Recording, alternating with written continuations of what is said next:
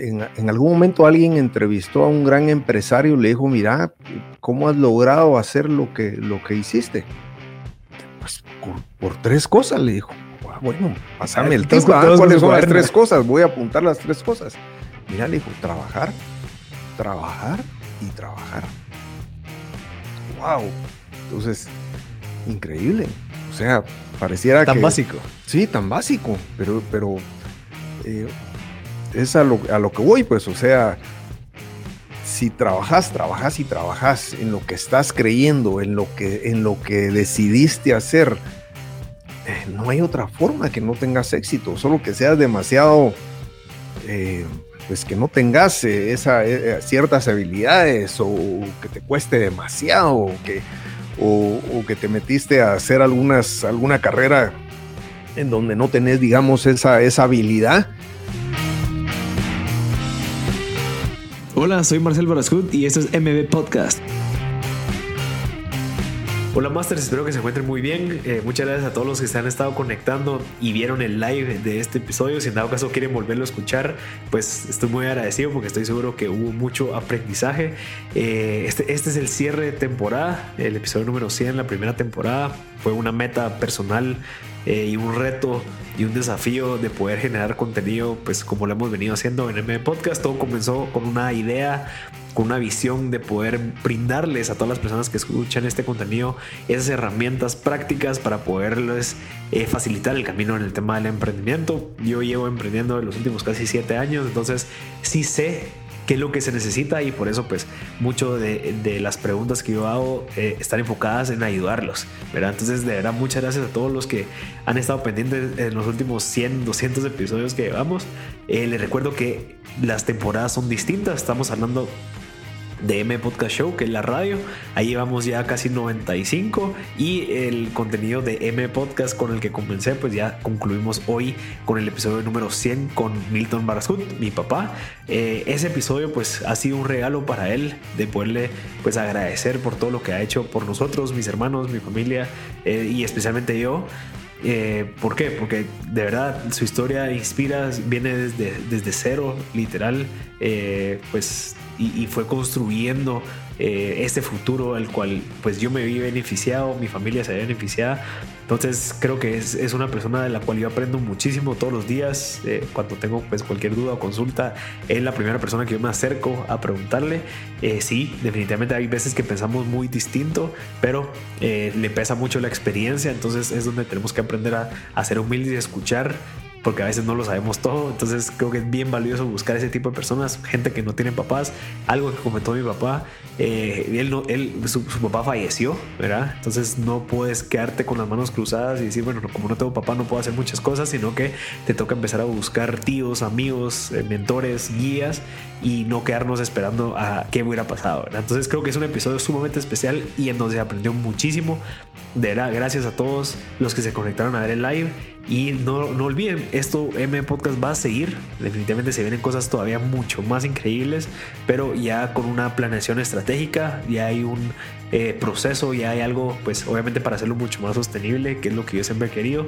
Pero creo que es un excelente ejemplo de cómo comenzar algo y abrir, abrir brecha, eh, picar piedra para posicionar algo tan increíble que viene de mi corazón. Así que gracias a todos los que escucharon y espero a, a toda la gente que está conectada que les guste, porque creo que se habló de muchas cosas interesantes. eh, no, no les quiero quitar más el tiempo, disfruten ese episodio. Este episodio está patrocinado por Aeropost, ¿sí? Como siempre, ellos nos apoyan con toda la parte de compra eh, de cosas por internet y también la traída a nuestro país, ya con todo incluido. Hay un seguro que, si en dado caso, pues yo pedí la GoPro ocho y me vino la GoPro siete, yo voy a devolver ver la GoPro siete y me dan la cantidad de plata que, que yo invertí, digamos, o si en dado caso no, pues ellos te compran la GoPro ocho, que era la que realmente era la que esperaba. Así que ese tipo de soluciones no todos te lo dan. Acaban de aperturar una nueva metodología eh, cero contacto con personas, en donde puedes ir a recoger tus paquetes a un locker veinticuatro siete con un código de acceso. Así que eso es innovación. Por lo visto, la gente de Aeropost está escuchando mucho los podcasts porque están innovando. Así que gracias, de verdad. Y de nuevo, muchas gracias a toda la gente que está pues apoyando a M B Podcast en Patreon. Se recuerdan de que hay gente que está patrocinando, digamos, estos episodios. Eh, Kale Vizcoy, Víctor García, Daniel Rodríguez. Eh, muchas gracias por, por su tiempo y por estar invirtiendo y que esto siga adelante.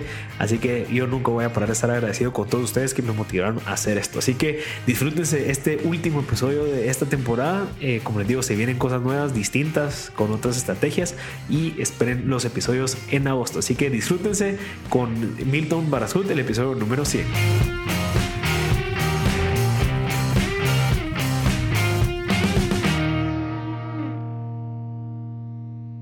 Hola Masters, ya estamos en vivo en este episodio tan especial.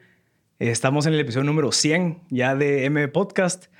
Este podcast pues, lo comencé en marzo del dos mil dieciocho con el afán de, bueno, probar a ver qué tal. Creo que yo tenía una visión siempre de querer compartir contenido valioso para la gente que está pues, en el tráfico, que está eh, de cierta manera que tenía esos espacios muertos y... Eh, lo logré. Al final ahorita pues hemos creado una cultura interesante de temas de podcast. Eh, mucha gente está haciendo sus podcasts. Nosotros, nosotros estamos ayudando a mucha gente a hacer sus podcasts. Entonces creo que esa cultura esperemos a que siga porque al final todos podemos agregarle valor a, a la gente. Definitivamente. Eh, creo que todos tenemos algo que compartir. Nuestras experiencias, lo que aprendimos, lo que leímos, lo que, la, la experiencia que tuvimos en el trabajo, la experiencia que tuvimos al emprender. Eso puede ser algo sumamente valioso para cualquier persona. Definitivamente. Entonces, creo que no nos, no nos limitemos. Definitivamente creo que el que nosotros creamos de que nosotros no tenemos esa suficiente experiencia, suficiente credibilidad, nos, a veces nos limita y creo que podríamos haber generado mucho valor a una persona que lo necesite. Entonces, siempre hay como niveles, obviamente, en donde probablemente sí, tal vez yo tengo un año emprendiendo o seis meses, pero esos seis meses le pueden ayudar a otra persona a, a, pues, a acortarse esos seis meses, a que se vuelvan a uno con todo tu aprendizaje. Puede ser alguien que lleve diez años emprendiendo o en negocios y que esos diez años se conviertan en dos meses para una persona que, al cual se vio beneficiada por, por eso. Entonces, los, los, los incito a que, y los invito a que prueben.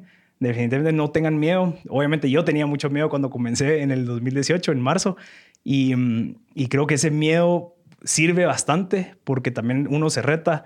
Y esa búsqueda de, de seguir tomando acción día con día, a pesar de que existe el miedo, pues reduce esa incertidumbre y eso pues obviamente te va creando ese callo y esa pues, experiencia para poder emprender y compartir y ser un ejemplo para muchas personas.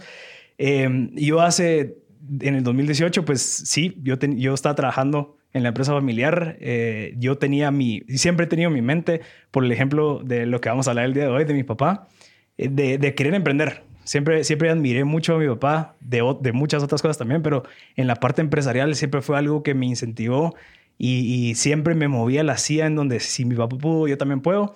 Eh, yo tengo que llegar a ser más que mi papá definitivamente. Porque, ¿por qué? Porque yo estoy parado en hombros de gigantes, ¿verdad? Él me dio todo lo, su tiempo, sus consejos, sus valores, sus principios. Él pues, nos dio la educación y no podía yo hacer menos que superarlo y, y pues, levantar la barra siempre. Entonces es algo que ha sido un, una meta y un incentivo eh, personal y creo que se lo recomiendo a todos de que lo piensen así.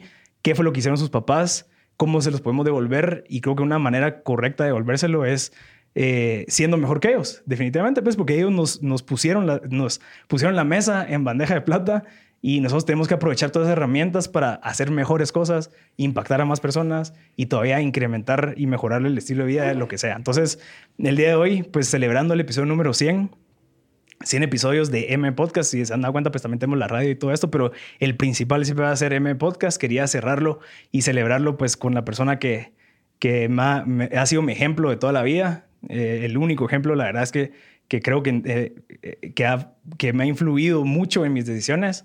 Es mi papá. Entonces les presento a Milton Barrascout. Ahí está en, el otro, en la otra cámara. Eh, creo que es, es un regalo el, el, el de, de mi parte para él de poder haber reservado este episodio número cien y cerrar la temporada de M Podcast porque gracias a él estoy donde estoy, definitivamente. Todo lo que, lo, lo que nos compartió y nos dio desde pequeño, los ejemplos y todo.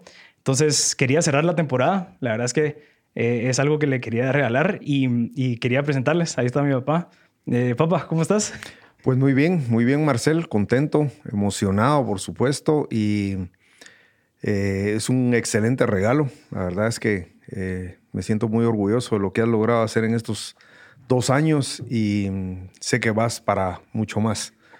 Eh, sé que tus aspiraciones son altas y eso es lo más importante, siento yo, en cualquier decisión que uno tome. Eh, ver eh, hacia adelante, poner una meta, poner un, un punto y luchar hasta lo imposible, hasta lo imposible por llegar a ese punto. Y vos vas en ese camino, así que me siento sumamente orgulloso de estar aquí sentado en tu, en tu estudio, en tu oficina.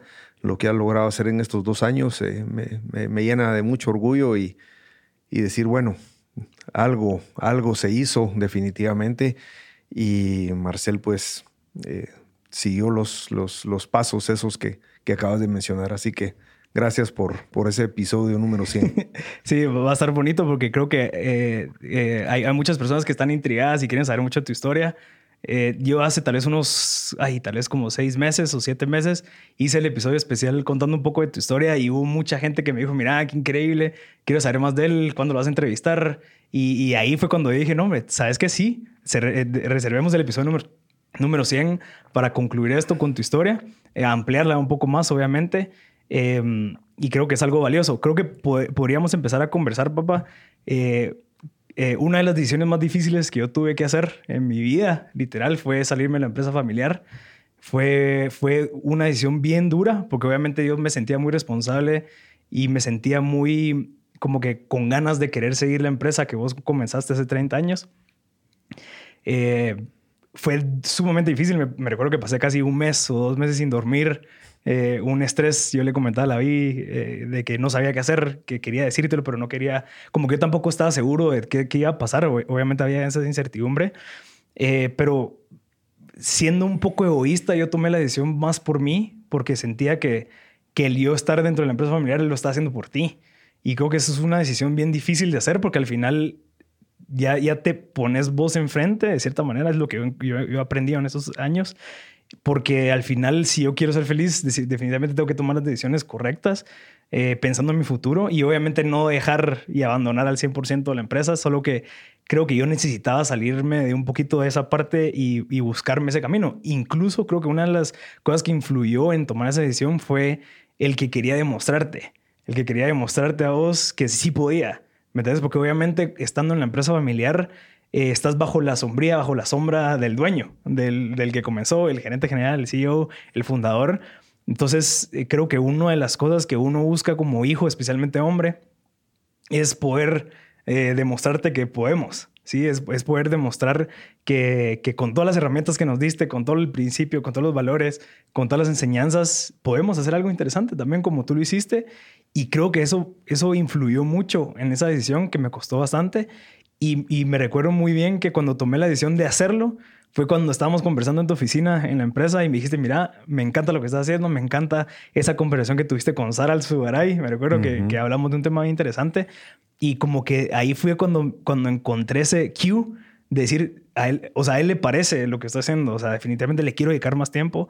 Eh, y, y por eso de que tomé esa decisión. Entonces, quisiera saber qué pensaste, eh, que, si te lo esperabas o... o ¿O qué pasó por tu mente cuando, cuando me salí?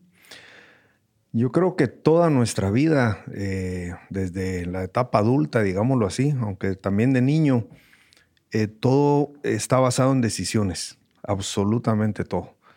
Eh, desde niño, pues vos vas eh, forjando ese carácter y vas tomando ciertas decisiones, pero ya en una etapa un poco más adulta, digamos, entre los veinte y los treinta años, Eh, se empiezan a tomar decisiones importantes en la vida que te van a marcar, te van a marcar. Hay una frase que a mí me encanta, que nosotros somos los, somos los arquitectos de nuestra propia vida. O sea, cómo querés terminar tu...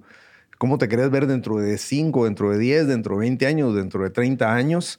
Entonces, bueno, voy a armar mi, mi plano y voy a hacer mi arquitectura de cómo quiero estar yo ahí. Así que la decisión que, que vos tomaste, de, de, de muchas que has tomado, por supuesto, y que seguís tomando y vas a seguir tomando, eh, van marcando, digamos, ese plan que vos visualizaste y que lo tenés muy claro. Eh, yo me recuerdo muy bien en, en, tu, en tu habitación eh, las fotos que ponías eh, muy cerca de tu cama, eh, el carro que quiero, la casa que yo quisiera tener. Entonces esas son parte de esas metas y esas visualizaciones que nos vamos creando. Y por supuesto, eh, si las tenés muy claritas, las dibujadas, las tenés eh, muy bien eh, definidas, eh, el objetivo se va, se va, se va dando.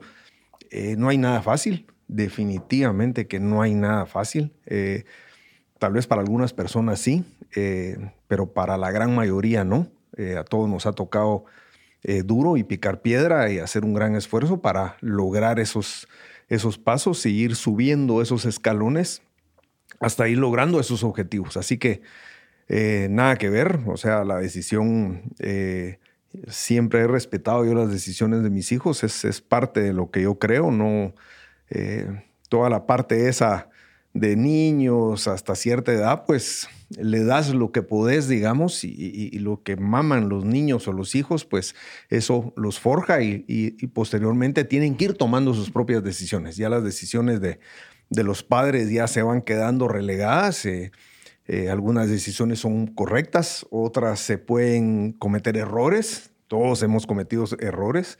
Aún a la edad que, que yo tengo, eh, uno sigue cometiendo errores y no somos perfectos. Pero esa parte de los errores inclusive te sirve para ir, ir entendiendo, decir, wow, bueno, cometí ese error, perfecto, ya no lo vuelvo a cometer o, o aprendí. Esos aprendizajes también son parte de forjar ese carácter. Así que, eh, insisto, yo me siento sumamente orgulloso de estar hoy sentado acá, eh, lo que estás haciendo, los planes, cuando platicamos, nos sentamos, nos tomamos una cerveza, un café y me contás tus planes, pues me... Me siento sumamente satisfecho, orgulloso y de la manera en que lo comentás, de la manera en que lo plasmás, de la manera en que lo decís, pues yo digo, wow, seguro, seguro que lo logra. Porque no hay titubeo, eh, no hay, mira, ¿será que tal vez? ¿Será que por aquí? ¿Será que por allá? No, una, una forma muy, muy clara, muy concisa y esa es parte ya del éxito. Así que Eh, enhorabuena. Felicitaciones por esa decisión. Gracias. Eh, y creo, creo que algo que, que comentaste son ese tipo de decisiones. Definitivamente la parte de, de picar piedra, eh, creo que era una de las cosas que yo siempre soñé. Siempre soñé pasar por lo que tú pasaste. La, no tan así, como, como obviamente es, nuestro contexto es muy distinto de cómo yo nací a lo que tú naciste. Eh, tu familia era distinta, eh, su visión era distinta, el ejemplo era distinto. Entonces yo me sentía con la responsabilidad de no quedarme en la parte cómoda, siento yo. O sea, yo realmente me sentía cómodo porque obviamente pues era el hijo del dueño, eh, de cierta manera está el apellido, eh, pues en el trabajo, pues no sé, es, es distinto cuando de verdad estás en la calle sobreviviendo, viendo cómo salís adelante.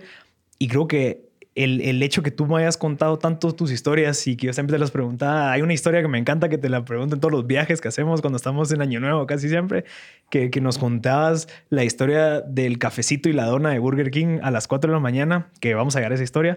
Pero creo que yo siempre, yo creo que en mi corazón yo necesitaba pasar por algo similar, en, en donde de verdad yo me valía como hombre.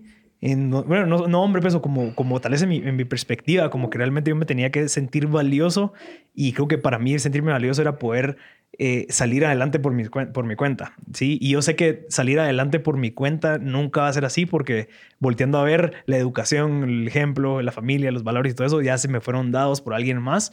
Entonces no es como que vas a hacer algo desde cero, pero poder crear con todas esas herramientas algo que valga la pena, ¿sí? Y que sea un ejemplo también para mis hijos, porque yo pienso mucho en mis hijos y digo, yo me quiero voltear y decir, mucha, yo traje esto, yo hice esto, nosotros construimos esto con tu mamá, eh, hicimos esto, tu abuelo nos influyó a hacer todo esto. O sea, como que yo siempre busco ese legado.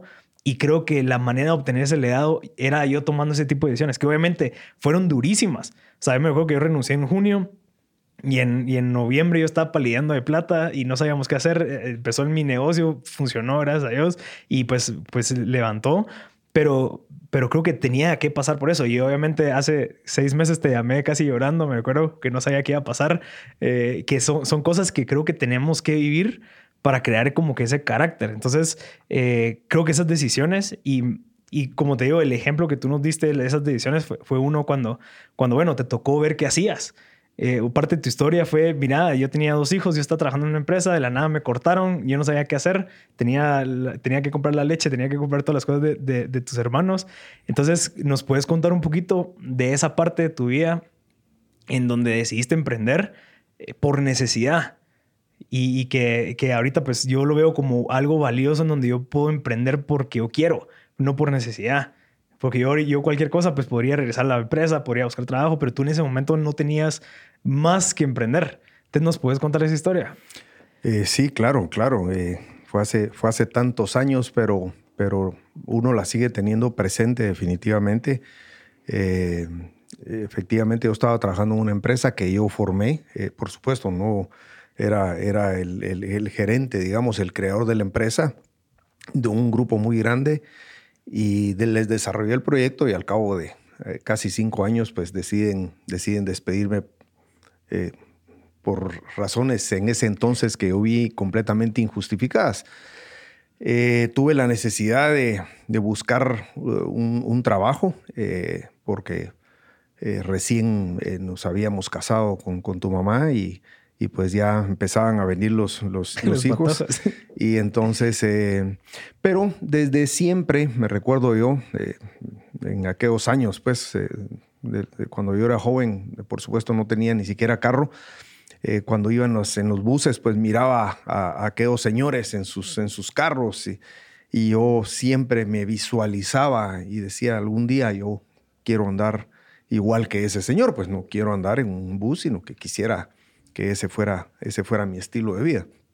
Eh, eh, cuando tomé la decisión eh, de, de, de independizarme, cuando eh, tomé esa decisión difícil, me recuerdo muy bien que llegué con tu mamá y le dije, mira, aquí hay el dinero suficiente para tres meses. Eh, aquí está lo de la casa, el colegio, la comida, la luz, eh, los gastos. Y mm, me voy a independizar. Por favor, en tres meses no me pidas un solo centavo. eh, ahora suena probablemente, y, y mucha gente quizás no lo crea, pero entonces agarré, tomé mil quinientos quetzales, que en ese entonces eran mil quinientos dólares, y dije, bueno, esto es para, para abrir la empresa. Y con mil quinientos quetzales de ese entonces, del finales de los ochenta, pues yo inicié la empresa, eh, que en ese entonces se llamaba Sistemas Aéreos. Y empezamos, pues, eh, eh, bueno, mi hermano mayor me inclusive me prestó, él, él es arquitecto, tenía su oficina. Y entonces le dije, mira, me das un espacito acá. Y, por supuesto, me abrió, los, me abrió las puertas de su oficina y ahí arranqué, eh, solo yo. Eh, y así fue, así fuimos, fui prosperando, digamos, eh, muy duro, muy difícil. Pero mientras tanto te, trabajabas todavía. Sí, pero fueron, fueron unos meses nada yeah. más. Hubo un switch ahí donde todavía estaba trabajando en esta empresa y arranqué la otra empresa. Entonces llegó un momento en que era imposible. Y la razón es muy sencilla y tal vez por eso la anécdota que, que, que comentabas hace un momento. Eh, yo me levantaba muy temprano porque tenía que ir a recoger los paquetes que había que distribuir. Eh, entonces, tipo cuatro de la mañana ya estaba en la calle. ¿En moto? Eh, eh, en moto, tenía una moto, teníamos un, un Impala, me recuerdo con tu mamá, un carro inmenso, eh, un Chevrolet Impala, eh, que, que muy bonito, y en ese andaba también yo trabajando.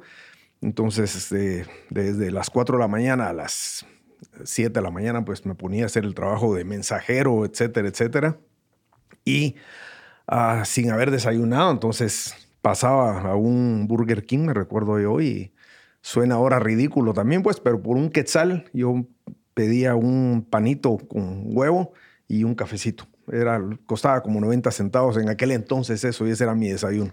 Pausa, pausa, pausa. ¿Qué pensabas a las cuatro de la mañana despertándote? O sea, es algo, no sé, ahí hay una visión. Ahí es como que, bueno, tengo que trabajar ahorita este tiempo duro para poder lograr ese objetivo. Correcto. Vale la pena ese sacrificio de cuatro a siete, de estar en la moto dando vueltas a la noche, cuando llueve, con mi chumpa, entregando esos paquetes. Te sentabas a tomar tu café, tu dona, ¿qué pensabas? Bueno, que ya había, ya había, era, un, era difícil, honestamente era difícil, porque eh, quizás tu mamá no se enteraba tampoco, digamos, de ese, de ese gran esfuerzo, y mucho menos eh, lo, tus dos hermanos mayores que habían nacido.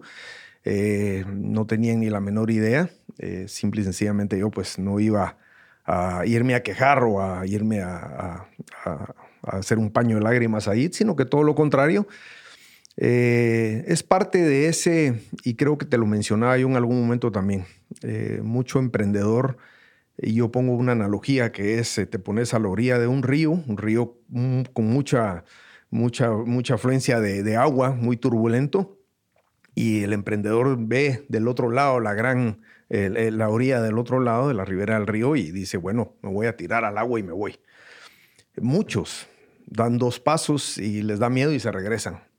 Eh, yo dije, bueno, me tiro y me tiro, porque me tengo que tirar. Entonces, hay turbulencia, te arrastra el río, eh, estás medio ahogado, pero si te empeñas y seguís braceando y seguís y empeñado y haces todo tu esfuerzo, eh, pronto ese río eh, lo vas, eh, eh, vas avanzando y vas llegando al otro lado, que es lo que yo miraba en ese entonces. Yo decía, no, no, no, es, no puedo ni siquiera, tan siquiera que se me cruce en la cabeza dar un paso para atrás. Eh, ahí mismo me recuerdo que me lavaba un poco, me lavaba la cara, eh, tenía una corbata en, en el carro o en la moto, me la ponía y entonces me iba a vender.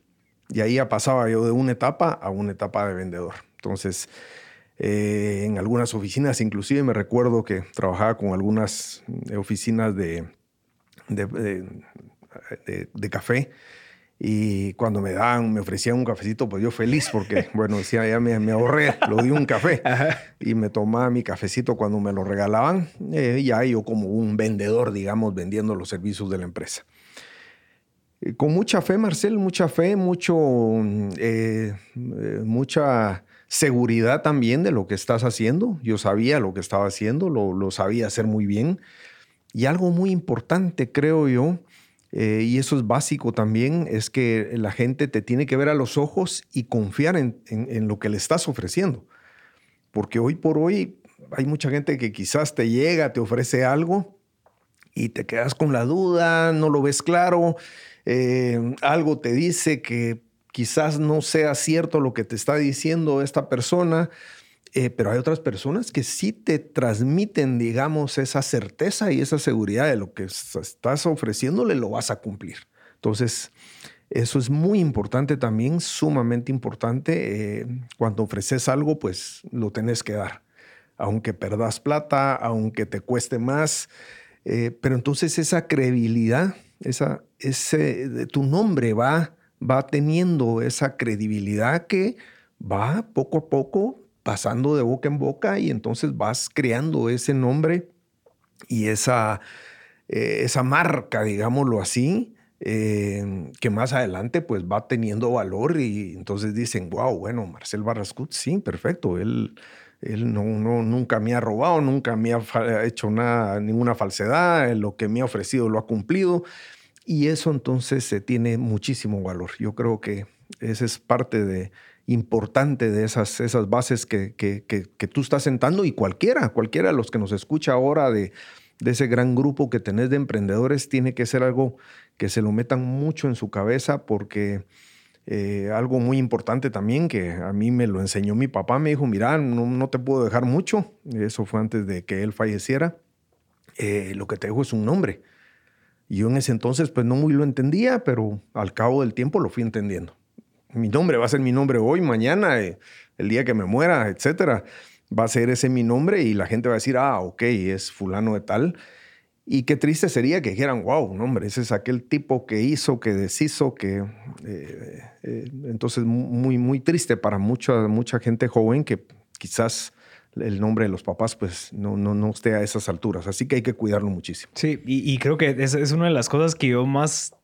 recuerdo a la gente, y ahí es donde te menciono bastante, que es el tema del nombre. O sea, creo que cuando uno está comenzando, no tiene el gran presupuesto para tener una tu estrategia de mercadeo, hay que contratar a tu gerente de mercadeo, lo que sea, y lo único que te queda es tu nombre. O sea, hacer las cosas bien para que la gente te refiera, la gente te, te, te, te tenga bien visto. Y que cuando alguien pues, pregunte algo, mira, yo trabajé con esta persona, lo hizo bien, eh, me quedó bien, está disponible siempre, no se, no se oculta, no se esconde, como muchas otras personas, ¿verdad? Entonces, creo que es uno de los ejemplos más valiosos. Y también creo que vos me lo, me lo inculcaste desde muy chiquito, Porque yo desde que tengo memoria, o sea, realmente como desde los dieciséis, diecisiete, me recuerdo que mis amigos, especialmente lo, con los que más me relacionaba, tomaban decisiones que tal vez en ese momento no se miraban tan malos, en donde sí, sí se iba a haber afectado en algún futuro por haber tomado ese tipo de decisiones, haber dicho algo, haber hecho algo.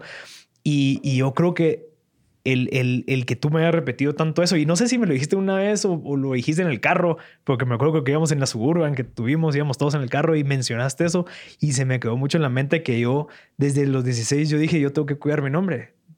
No tengo, voy a cuidar mi nombre. Simplemente no sé por qué, pero lo voy a hacer. Eh, volteando a ver, tengo veintinueve años, volteé a ver y yo digo, qué buena decisión tomé. ¿Por qué? Porque ahorita tú le preguntas a cualquier persona y no estoy seguro que nadie te va a decir algo negativo, nadie te, me va a asociar con algo que tal vez no me va a beneficiar en algún futuro. Y, y eso obviamente es un trabajo difícil porque te hace eh, separarte un poco de lo normal y lo que en esas edades se miraba normal. Y tal vez sí, yo ahorita agradezco que tomé decisiones. Me recuerdo que fueron difíciles porque cuando todos mis amigos iban para allá, yo quería ir para allá porque no quería hacer eso definitivamente. No sé por qué, pero yo sentía que eso no iba relacionado con lo que yo quería transmitir. No sé, tal vez es un milagro, es algo que tuvo que haber pasado el destino. Pero ahorita yo volteo a ver y agradezco por eso, porque eso me ha abierto muchas oportunidades. La gente no, no, no puede hablar mal, ¿verdad? Y estoy seguro que eso me va a llevar más a futuro. Entonces creo que es algo importante que siempre lo uso como referencia. Digamos, subí un post en LinkedIn a principios de año, me acuerdo, y no sé, creo que tuvo como cien shares y todo, y ya estábamos hablando del tema del nombre. Es algo tan valioso y tan básico que creo que es un excelente ejemplo, especialmente tú, y que por eso quería regresar en, en, a ese momento, ¿verdad? En donde estabas sentado tomando tu café con la dona, pensando en tu visión, en lo que tenías que hacer, no quejándote, Eh, no, no queriendo dar lástima, no siendo una víctima, porque al final vos decidiste hacer eso. Tú pudiste haber dicho, voy a buscar otro trabajo y me quedo ahí, sino que vos decidiste. Y creo que esa, esa decisión es algo bien valioso y ha pasado mucho en, en, en nuestro futuro, o sea, desde ese momento en donde se toman decisiones y bueno, hay, hay que hacerle ganas porque esas decisiones fuimos conscientes que lo hicimos. Entonces, eh, creo que es algo valioso de, de recordar. Si querés, puedes continuar con tu historia de... de Quería tocar ese punto de, de en donde estabas en, en, en Burger King porque creo que me ha pasado. Yo sé que no es el mismo contexto, pero estoy en un momento donde estoy en crisis, en donde no quiero irme a quejar con ustedes, no me quiero ir a quejar con la Vivi, no me quiero ir a quejar con nadie, porque al final es algo que sabes que es parte de esa decisión que tomaste. Correcto, sí. No, así es. Hay que enfrentarla, Marcela. Hay que enfrentarla y, insisto, a veces eh, eh, tenemos que tener una mente muy, muy... fuerte y muy poderosa en, en, en mantenerte en, ese, en esa idea. Eh, ya vas nadando en el río turbulento, eh, puedes regresar y quizás la, el regreso sea más fácil, digamos, que el resto del río que te queda. Eh, pero bueno, eh, serías parte de ese montón, mientras mm. que yo creo que tu objetivo no es ese definitivamente. Entonces, eh, eh, tenés todas las capacidades, tenés todo lo, la... la los estudios, tenés todos los conocimientos, tenés toda la energía eh, y entonces sería muy triste, digamos, desperdiciar toda esa energía. Hay etapas en la vida. Eh, yo estoy en la etapa, eh, aunque me siento muy bien en, en todo sentido, pero sé que, que estoy pues, quizás eh, eh, pensando ya en los siguientes años en, en un medio retiro, eh, probablemente. Eh, pero entonces hay que aprovechar esas etapas de la vida. Que no te agarre a los cincuenta, a los sesenta años, decir, bueno, wow, me tengo que independizar y tengo que ver qué hago en este momento porque eh, va a ser mucho más duro, eh, muy, muy duro. Eh, entonces, eh, en esta etapa de los veinte, los treinta, eh, de los treinta a los cuarenta, se pueden tomar muchísimas decisiones aún y, y hacer cambios en tu vida. En ese, en ese plan que hiciste, que lo tenés bien claro de dónde querés estar para dentro de diez años, cuando vayas a cumplir casi los cuarenta y después a los cincuenta, cómo querés estar, cómo te querés ver. Entonces, eh, eh, luchar, luchar para eso. Uh-huh.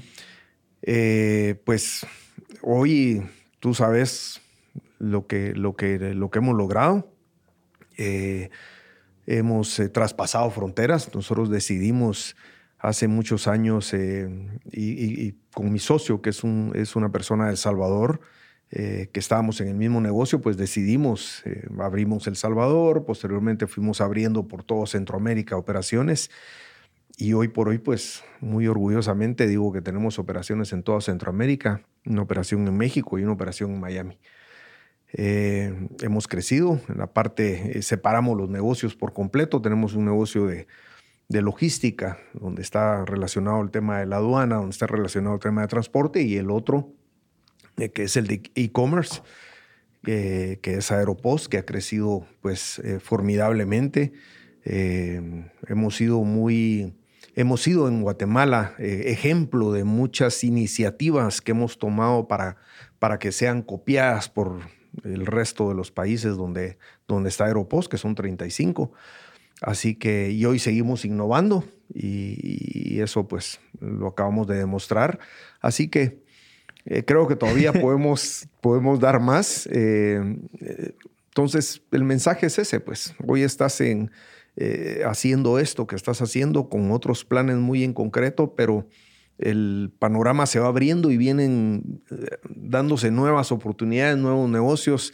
El mundo cada vez es más, más pequeño, definitivamente. Antes, pues, eh, eh, no habían las comunicaciones que hay ahora. Hoy puedes estar hablando con cualquier persona en el mundo, entonces se reduce el mundo. Así que eh, yo creo que el futuro en el que estás eh, tú sentado Eh, es un, un futuro muy promisorio, definitivamente. Así que... Ánimo. Así que ánimo, ánimo, ánimo. Mira, eh, durante toda esa trayectoria, digamos, ahorita ya, pues, ya estás hablando de, de, del futuro, pero hubo una época de, de uno a treinta años, ¿verdad? En donde hubo un montón de acontecimientos donde te viste afectado, socios malos, malos negocios, eh, cosas que, que no fueran las, lo, lo deseado. Y... De lo que yo recuerdo, cómo vos reaccionaste a ese tipo de acontecimientos negativos y, y obviamente, pues, no, no esperados, siempre fue tranquilo, siempre fue eh, eh, tratándolo de resolver de una manera eh, objetiva. Nunca te he visto gritándole a un cliente, nunca te he visto gritándole a un proveedor, nunca te he visto eh, insultando a alguien porque no se hizo de una manera. Eh, y estoy seguro que eso lo fuiste desarrollando, pero... Desde el comienzo, desde que comenzaste, hubo socios que te quedaron mal, eh, hubo, pues, empleados que te quedaron mal, te han robado, etcétera, etcétera. ¿Cuál crees que ha sido ese aprendizaje o qué, viendo para atrás en los treinta años, decís, sí, qué bueno que tomé esta decisión, qué malo que tomé esta decisión? ¿Cuál crees que fue eso que te ha construido ese temple ahorita en donde, donde pues, eh, ya pasaste por todo eso y decís, bueno, no sé, sigamos creciendo a pesar de que viene todo esto, porque siempre van a haber? Claro. Sí, yo, yo creo que hay dos formas de, de enfrentar los, eh, los tropiezos eh, en todo sentido. En todo sentido, siempre te vas a encontrar con tropiezos. Vos sabes la historia nuestra, eh, cabalmente lo has dicho, eh, socios que fallaron, socios que eh, no hicieron lo correcto, eh, clientes que nunca nos pagaron, eh, empleados que nos robaron. Eh, y entonces hay dos formas de, de, de enfrentar esa situación. O... O te pones a gritar y a, y, a, y a hacer berrinches y a patalear y a llorar, o simple y sencillamente tratas de, de, de, de sobrepasar eso rápidamente. Eh, por supuesto, tratando de que no te vuelva a ocurrir, vas aprendiendo, por supuesto. Pero otro, otro buen ejemplo que yo quiero dar y, y, y que a mí me ha servido mucho, hay mucha gente que... que carga, digamos, esos, esos cadáveres, esas, esas, esas eh, molestias, eh, los vienen arrastrando, y ese es un peso enorme que tenés en tus hombros porque no perdonan, porque sucedió hace quince o veinte años y todavía lo tienen en la cabeza. Dicen, es que hace quince años este me hizo, es que hace veinte años este. Entonces es demasiada carga que llevas, pero si vas soltando eso, si, si, si hasta, hasta perdonás ese tipo de situaciones, te vas liberando. Entonces te vas liberando, y yo soy quizás de las personas que veo más para, para mañana, para el futuro, que estar arrastrando todas esas situaciones malas que nos sucedieron, que al final es parte de la enseñanza. Es increíble. En ese momento no lo entendés. En ese momento te dan ganas de, de llorar, de maldecir, de... Eh, pero más adelante decís, wow, bueno, eh, sucedió esto, ya voy a tratar de que no me vuelva a suceder. Así que es parte de la, de la vida. Eh, ahora está esta situación, esta situación. En estos días yo estaba pensando eh, que de todo esto algo bueno va a salir. Definitivamente algo bueno va a salir. Eh, no todo es malo. Eh, creo que, como lo decía Albert Einstein, en, en cada una de estas situaciones de crisis o algo, siempre hay oportunidades. Entonces hay que buscar esas oportunidades. No nos cerremos, no nos... Ay, que nos vamos a morir, que no sé, no, no, no quiero pensar en hacer negocios, no quiero... No, yo creo que todo lo contrario. Yo creo que es el momento de pensar qué, qué voy a hacer cuando esto empiece a levantar. Uh-huh. Así que eh, ánimo con eso y, y, y perdonen. Yo siento que hay que perdonar, sí. Hay que superar esa parte. Sí, yo, yo he visto, yo he visto eh, a veces caminando en centros comerciales, me recuerdo cuando tenía como veintiuno, no sé qué, digamos, caminando, había una persona ahí que, que no te había pagado un préstamo y que estaba la persona tranquila caminando por ahí. Y me acuerdo que le fuiste a saludar, así como, mira, espero que estés muy bien, te deseo lo mejor. No hay un, no hay una parte negativa. Y al final siento que un ejemplo tuyo ha sido de que no todos, obviamente, no somos iguales. No todos crecimos con los mismos valores y principios. Eso es clarísimo. Lastimosamente hay gente que no tiene los mismos valores y principios. Te gustaría que tuvieran los mismos valores y principios, pero tenemos que entender de que no todos nacieron con la misma familia. Entonces creo que es algo que me has enseñado bastante, en donde sos empático. Sí, obviamente no lo vas a volver a aceptar. O sea, esa persona ya nunca va a volver a trabajar contigo, no va a ser tu amigo, lo que sea. Pero nunca... vas a quitar la parte humana, en donde sabes que tienes que ir a saludarlo, desearle lo mejor y te lavas las manos. Y en, hasta ese, ese soltar, que es lo que tú decís de perdonar, quitarse esos cadáveres, te hace todavía mucho más respetado de esa persona. Decir, este no, no, no tiene nada en contra mío. Yo fui el que la arruiné, yo fui el que hice estas cosas. Y a pesar de este me viene a saludar, dejas todavía tu nombre todavía, todavía más, a que si te volvés igual que él y tomas las mismas actitudes y, y creas enemigos y todavía se vuelve peor. Entonces mejor decís, porque somos tan, tan conscientes de que tal vez nuestro tiempo vale más la pena Correcto. Invertirlo en algo positivo que estarnos alegando con alguien más. Correcto. El tiempo es muy valioso. El tiempo es muy valioso y pasa muy rápido. Yo siento que hace, a los finales de los ochenta, pues estaba empezando esto y mira cómo, cómo, cómo pasa el tiempo, pues. Así que el tiempo es muy valioso, no hay que perderlo. No hay que perderlo, hay que, hay que ser uno muy eh, práctico, digamos. En, en, en, ¿sabes que hay veinticuatro horas al día? Bueno, ¿en qué las voy a ocupar? Porque perder el tiempo... Eh, por perderlo, es muy triste. Yo creo que hay que aprovechar cada momento. Cada momento, eh, si vas a disfrutarlo con tu familia, disfrutarlo al máximo. Si vas a disfrutarlo con tus amigos, disfrutarlo. Si vas a trabajar, trabaja. Si vas a hacer deporte, pues haz el deporte correspondiente. En fin, o sea, yo creo que los días hay que exprimirlos. Eh, pero quedarte sentado, acostado en un sofá en tu casa eh, todo el día, eh, bueno, es, es un desperdicio. Sí. No, y sos el ejemplo de eso. O sea, pero yo, yo creo que todavía no quiero entrar a la parte de aprendizajes uh, para, para consejos. Quisiera regresar también entonces a, de cero a treinta. Ahorita acabas de decir las cosas que aprendiste, las cosas negativas que te pasaron. Me encantaría eh, que me dijeras las cosas que aprendiste, las cosas positivas que hiciste, que a pesar de no saber que tal vez no tuviste un padre emprendedor, digamos, sino que vos fuiste aprendiendo por, por prueba de error, ¿verdad? Tú, existieron momentos en donde tomaste buenas decisiones. Existieron momentos en donde te diste cuenta que los resultados de esa decisión que tomaste, que no sabías si era la correcta o no, fueron positivos. ¿Tenés algún aprendizaje que nos puedas compartir de esas decisiones que tomaste a pesar de que no sabías cómo funcionaban y que tal vez ni siquiera están en libros de texto de negocios, como muchos? Eh, ¿Alguno que tú te hayas dado cuenta? Mira, esto me funcionó a mí, a pesar de que yo no sabía si me iba a funcionar. ¿Tenés alguno? Mira, no tengo ninguno así como... Como, como concepto. Como concepto, pero en, en algún momento alguien entrevistó a un gran empresario y le dijo, mira, ¿cómo has logrado hacer lo que, lo que hiciste? Pues por, por tres cosas, le dijo. Bueno, pásame el tip, ah, ¿cuáles son las tres cosas? Voy a apuntar las tres cosas. Mira, le dijo, trabajar, trabajar y trabajar. ¡Wow! Entonces... increíble. O sea, pareciera tan que... Tan básico. Sí, tan básico. Pero, pero eh, es a lo, a lo que voy, pues. O sea, si trabajas, trabajas y trabajas en lo que estás creyendo, en lo que, en lo que decidiste hacer, eh, no hay otra forma que no tengas éxito. Solo que seas demasiado... Eh, pues que no tengas eh, esa, eh, ciertas habilidades o, o que te cueste demasiado o que...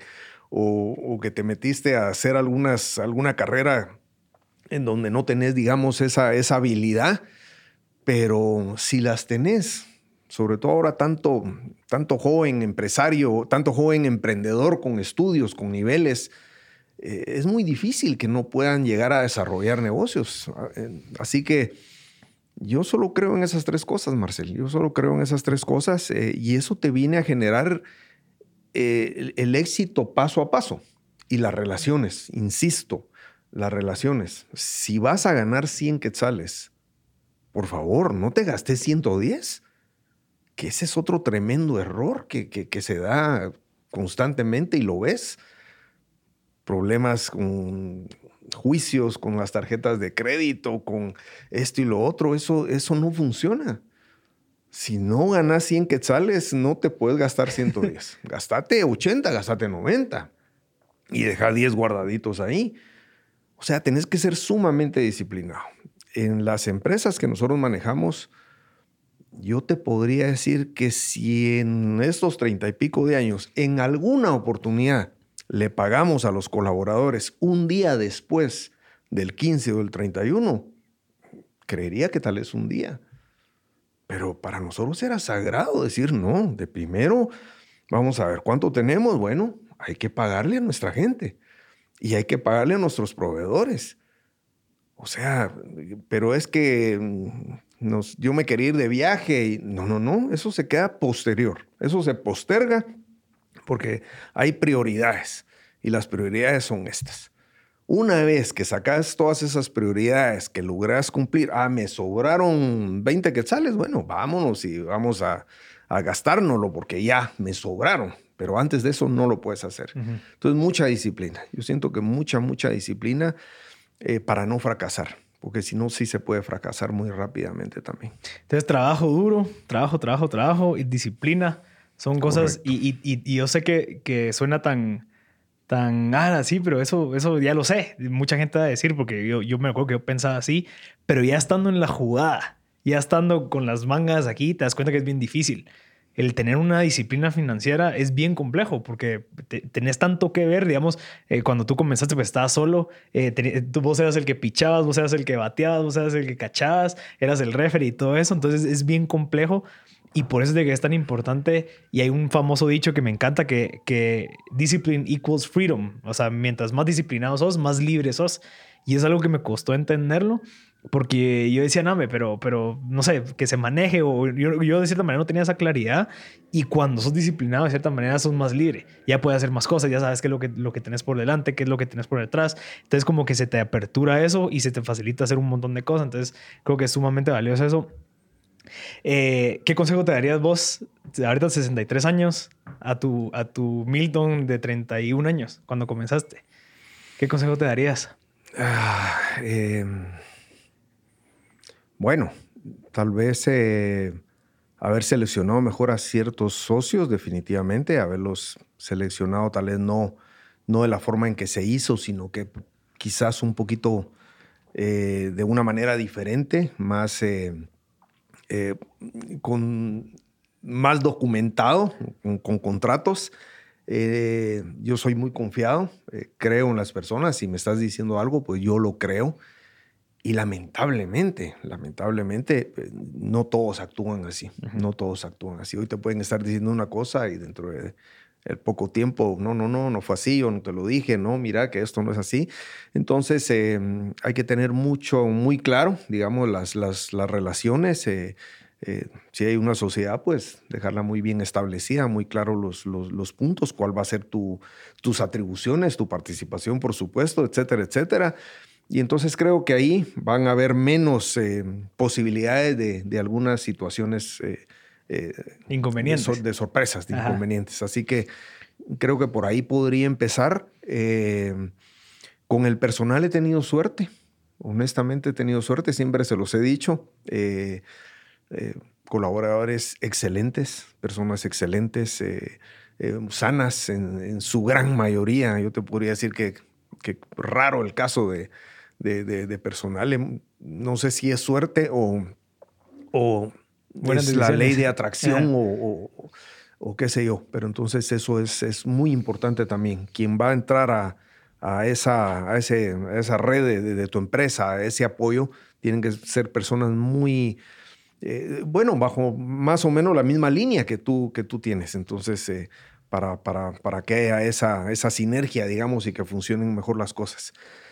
Eh, de ahí, pues, quizás en algún momento, pues, no haberme tomado las cosas tan a pecho. Eh, de hecho, el primer año que yo me independicé, me recuerdo que unos días antes de, de diciembre... Me ¿De aguinaldo? Me, sí, cuando me dijeron, bueno, hay que pagar esto de aguinaldo, pues ahí mismo me caí, me llevaron al hospital con un gran... Eh, me, me puse mal. Y me recuerdo muy bien las palabras del doctor, porque me, me, me tuvieron en el hospital dos días ahí, yo que ya no, ya no podía más, simple y sencillamente. Y el doctor, muy atinado, me dice al día siguiente, mire, esta es la cuenta. En aquel entonces, ya no me recuerdo, quizás eh, mil quinientos o dos mil quetzales. Me dijo, mire, ¿por qué los vino a pagar aquí? ¿Por qué no se fue de vacaciones con su familia si hubiera gastado eso en una playa y, y no le hubiera pasado esto? Wow, dije, bueno, es cierto, pues. Entonces también eh, que todo sea un, un balance, ¿no? Tenés que tener un balance, mucho trabajo, por supuesto, pero lo tenés que compensar. Yo en ese entonces quizás no hacía mucho ejercicio. El ejercicio, pues, es básico, digamos, para drenar todo ese estrés. Eh, pero efectivamente, ¿para qué te vas a ir a meter a un hospital? Mejor agarras esa plata y te vas un fin de semana a la playa, te vas a acostar ahí a, a descansar, a convivir. Y eso te va a ayudar también, pues, por supuesto, a, a, a mantener ese ritmo que necesitas. Uh-huh. Entonces tenemos uno, escoger bien. O sea, y, y creo que me quedaría en el uno para desarrollar un poquito más de, de creo que no ser tan impulsivos. Correcto. En hacer bien las cosas, bueno, requiere de que tengamos un proceso legal, te, requiere que tengamos un proceso administrativo, un proceso de recursos humanos para, para evitar que esto nos venga a morder un año después o dos años después. Entonces, creo que es algo que nos pasa a los dos. Yo soy demasiado impulsivo. Yo soy de que hagámoslo, hagámoslo, empecemos, armémoslo y después pausa. No, hombre, hubiéramos hecho, hubiéramos de, delineado bien todo eso antes y es un Correcto. Aprendizaje que yo lo estoy teniendo y lo tengo casi siempre, eh, pero creo que somos muy pasionales en donde no, quiero hacerlo y lo quiero hacer lo mejor y te metes a hacerlo. Entonces, ese es el número uno. El segundo, el personal, creo que es algo clave. Eh, también creo que influye mucho tus decisiones. O sea, vos podés ver también cómo es una persona, si es íntegra o no. Cuando hablas con ella, le preguntas, con esa persona le preguntas, eh, sentís, creo que eso me pasa también, ¿no? Te das cuenta quién de verdad puedes confiar, quién no. Y creo que eso es uno de los factores. Hay gente que sigue eh, trabajando contigo, entonces es algo sí. sumamente interesante. Y la tercera es ese balance. Y ese balance lo quería tocar porque a mí me está pasando algo similar. Y si no estoy mal, te conté, en donde yo no sabía qué hacer, me sentía como que hasta con dolores de cabeza, me acuerdo que no quería ver nada, pero tenía que seguir trabajando porque obviamente había que producir. Pero desde que, desde que me pasó eso, yo tomé la decisión de cabal, buscar ese balance.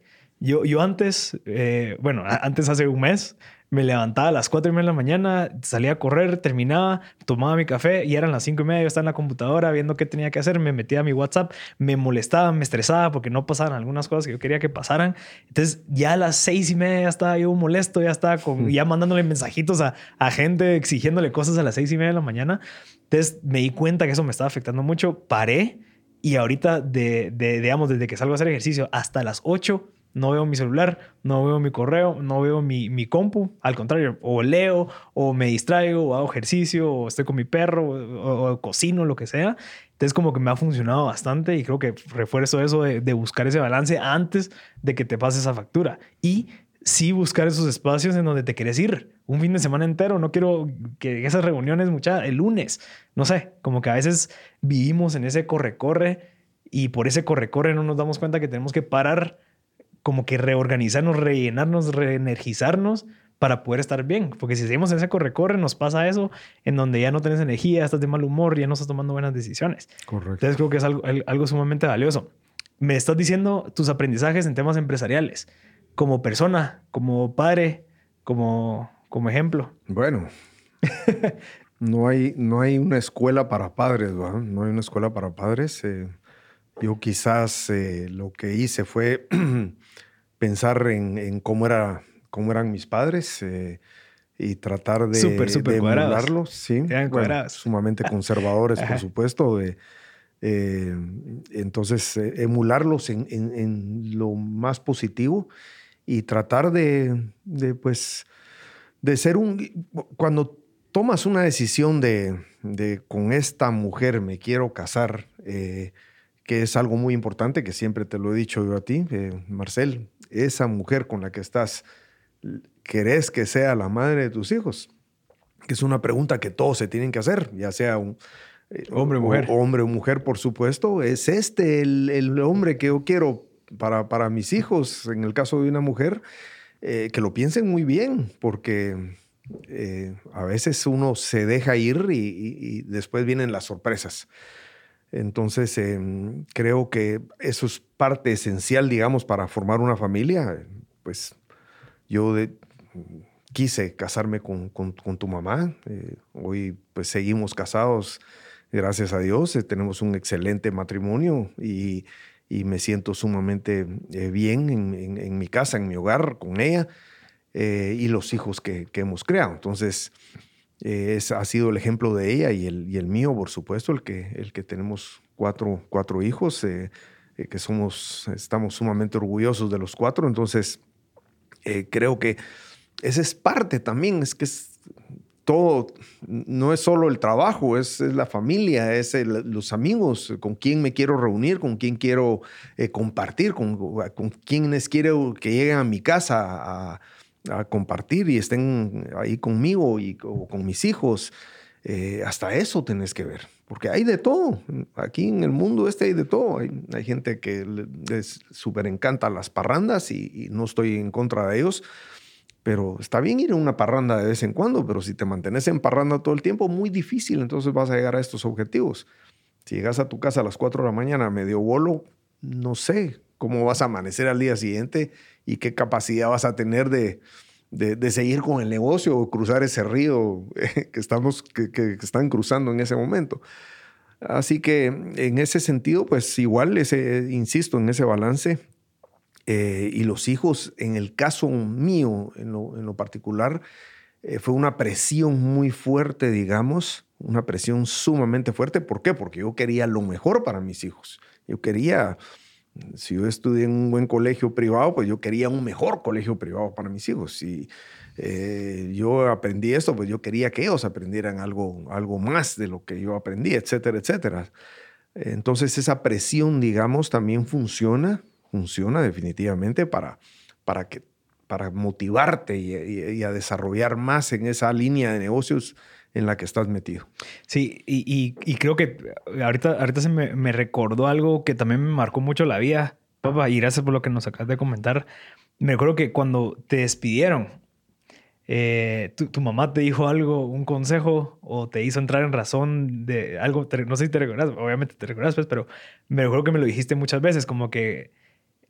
Te dijo algo, tu, eh, la mamica. Estoy en lo correcto. Que te dijo algo que, que, que fue como que, bueno, te despidieron y ahora qué. ¿Qué vas a hacer? Como que me recuerdo a ella. No sé si te recordás. Ajá. ¿Te recordás? No mucho. que, es que era, era algo increíble, pero, pero me recuerdo que me marcó mucho la vida porque si no estoy mal te hizo entrar en razón. Uh-huh. Como que algo, algo que te incentivó a emprender a pesar de que estabas pasando por algo difícil. Eh, ya, ya, estoy, ya, ya me recordé, como que qué bueno que te pasó eso, porque si no, no estarías ahorita como oh, bueno, estás. Claro, ajá, claro, sí, eso. sí, sí. No, no, por supuesto, eso, eso no lo entendés en ese ajá. momento, por supuesto, y, y vas a pasar mucho tiempo eh, en que no lo entendás, eso lo vas entendiendo eh, más adelante, eso lo vas entendiendo posterior. En el momento que te despiden, pues lo primero que haces es odiar a esa gente que, que, que te sacó de, de, de tu confort o de, de, de esa parte en que estabas. Eh, al cabo del tiempo eh, pasa todo lo contrario. Yo decía, bueno, el día que me lo encuentre, ¿cómo hago para irle a decir, mira vos, gracias porque me despediste de la empresa? Te lo agradezco mucho porque si no lo hubieras hecho, quizás yo todavía estaría ahí o no sé dónde estaría. Entonces es un... Es un una, cortaguas. Un cortaguas, pero bien, bien radical y, eh, y, y no necesariamente le tiene que pasar a todos los que nos están escuchando, pues no, no todos tienen que pasar por ese proceso eh, el que pasamos algunos para, para ser emprendedores y para ser exitosos.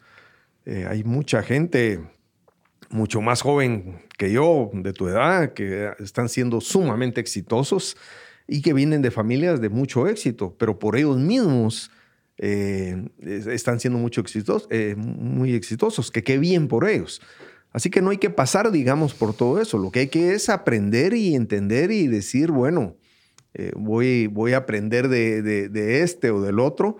Y ahí viene otro, otro tema muy importante también, la lectura. Yo creo que hay que leer bastante, eh, porque leer el, el, el bastante te abre mucho los ojos y, y te, te saca, digamos, de ese esquema rígido eh, en que hemos, en que hemos eh, crecido, en que hemos, eh, donde nos han, donde nos han tenido desde muy pequeñitos. Pues por supuesto te enmarcan en, en, en cómo, donde tenés que estudiar. Bueno, ni nuestro nombre escogimos nosotros. Nuestro nombre nos lo pusieron nuestros papás. Y nuestros papás dijeron, vas a estudiar esto, vas a seguir estas normas, vas a hacer así, te vas a comportar así, etcétera, etcétera. Entonces, muchos años pasás bajo, en esa misma línea. Uh-huh. Y hay un momento en que, por supuesto, te convertís en adulto y empezás a tomar tus propias decisiones. Eh, ¿A base la, de qué tomas decisiones? A base de qué tomas esas decisiones. Yo creo que la lectura, digamos, el, el, el abrir más tu mente, el recibir más información de la que te pusieron durante toda esa etapa, pues te hace también un mundo mucho más diferente de lo que, de, de, de lo que mucha gente cree. Sí. Entonces creo que sí, es te, importante. Te expande la mente y te quita ese miedo de lo que hay afuera de lo que tú conoces. Así Entonces, es. Entonces cuando empiezas a leer libros en donde te exponen una realidad de una religión distinta, en donde te das cuenta que antes vos lo mirabas como malo, decís, no, hombre, estas personas Correcto. Son iguales a, a, a mí. Correcto. Cuando viajas, digamos, y es algo... Acá creo que hay dos, dos cosas importantes. El, la lectura... Y los viajes. Sí, por o sea, un, uno, una de las cosas que, que yo estoy impresionado y súper agradecido es cuando me suspendieron de la universidad y lo primero que me dijiste, mira, bienvenido al, al, a la Universidad de la Vida. Te vas a Israel a trabajar seis meses eh, y me fui a trabajar un kibutz. Y, y no hubo un castigo, sino que lo, ese problema lo convertiste en una oportunidad para que yo aprendiera. Sí, sí, porque obviamente sí, es, es algo tal vez no tan positivo que te hayan suspendido de la U, pero tal vez tú me conocías y decías, esta persona, este, este patojo tal vez no es para estar ahí sentado, sino que él tiene que ir a vivir el mundo. Entonces, me recuerdo que surgió esta oportunidad de Israel y me dijiste, mira, bienvenido al mundo, a la Universidad de la Vida, andate, anda a trabajar, anda a ver qué haces. Eh, me recuerdo que ha sido una de las experiencias más eh, enriquecedoras y que me han construido definitivamente. Entonces, eh, ese es un agradecimiento enorme.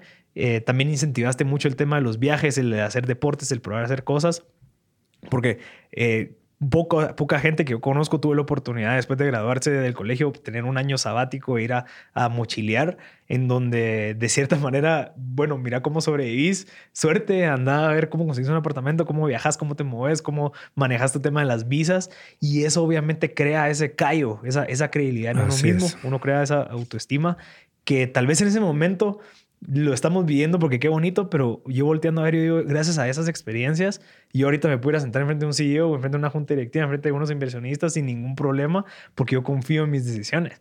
Y esas son esas, esas experiencias que, que nos, nos diste la oportunidad de vivir, que a ti no te las dieron. Correcto. Entonces, eh, y a eso, a, creo que la introducción de yo decía, o sea, estoy parado en, hombres, en hombros de gigantes por eso. Porque tú viste el mundo y ya pasaste por donde estoy y, e identificaste qué te hizo falta y nos lo diste. El, el ejemplo, el otro ejemplo que quiero dar es el tema de la lectura. O sea, me recuerdo que yo a los diecisiete años, cuando todos estaban jugando PlayStation, cuando todos estaban jugando miles de cosas, me recuerdo que a las siete de la noche en la casa había un silencio de la grande ala, bajabas y todos estaban leyendo. Entonces, ¿qué te queda a ti? Ir a leer.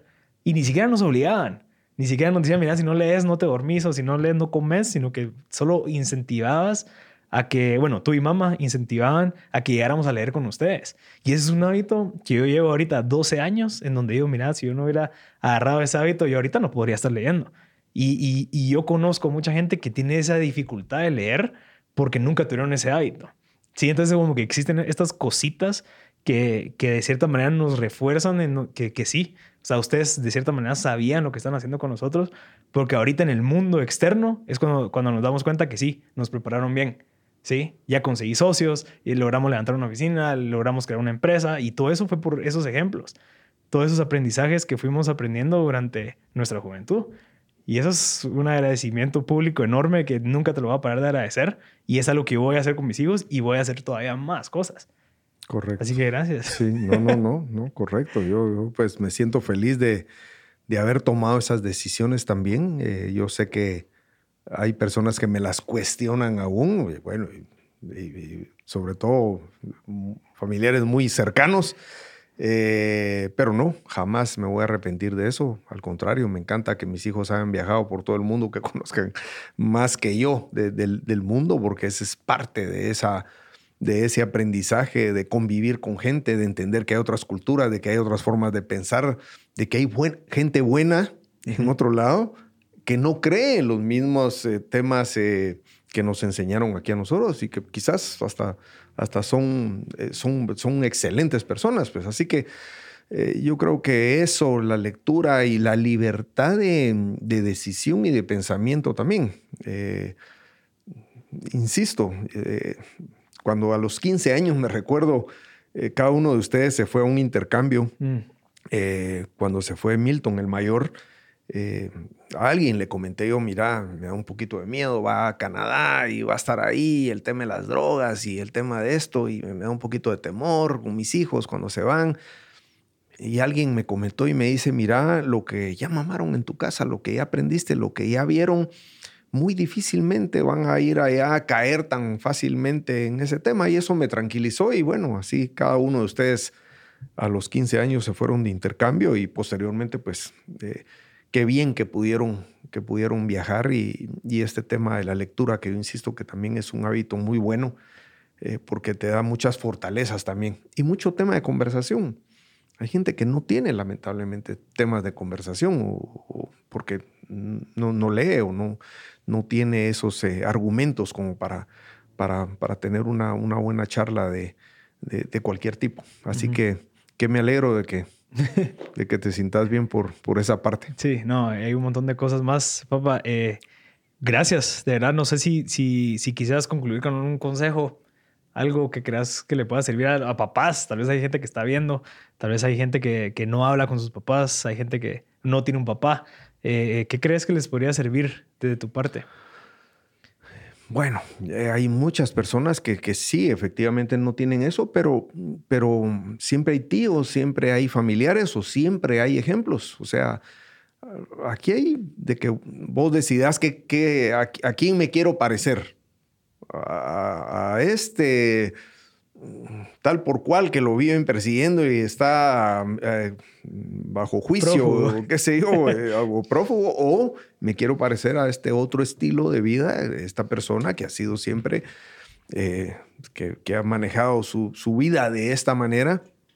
Entonces creo que no hay mucho, no hay mucho que pensar, eh, sobre todo a los jóvenes, se los digo yo, a los jóvenes, a a ese grupo de personas que, que, que están contigo, eh, eh, creo que sean arquitectos de su vida, entiendan cómo quieren verse dentro de cinco años, dentro de diez años, dentro de veinte años, y si lo arman y se lo, lo, lo ven claramente, lo, lo, lo, lo visualizan, y pongan esas fotos que, que Marcel, vos ponías en tu cuarto, el, el, el carro que querías, la casa que querés, eh, los viajes, esto y lo otro. Y entonces cada vez que se ama- amanecen y ven esas fotos, pues dicen, bueno, yo estoy peleando por eso.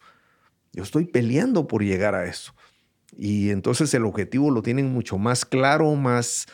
más eh, sí, como que visualmente está ahí. Ahí está, ahí está. Entonces es más fácil que, que si, bueno, no sé, no, no, no, no sé qué voy a hacer, no sé qué va a pasar dentro de un mes, no sé cómo voy a estar dentro de un año. No, por favor, no piensen así. Tienen que tener muy claro cómo quieren estar dentro de un año, dentro de cinco años, dentro de diez años. Uh-huh.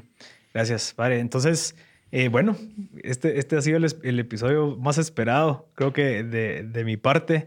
Eh, me encantó conversar contigo. Creo que, como siempre. Como siempre, me, me encanta platicar. Todos los miércoles nos juntamos con mi papá a almorzar. Vemos cómo hacemos para juntarnos, en donde conversamos de temas, siempre casi relacionados con temas de negocios. Eh, pero obviamente ahorita, pues, por mi situación, yo me estoy casando. Entonces ya hay otros temas más como personales de qué tips y qué cosas hay que hacer.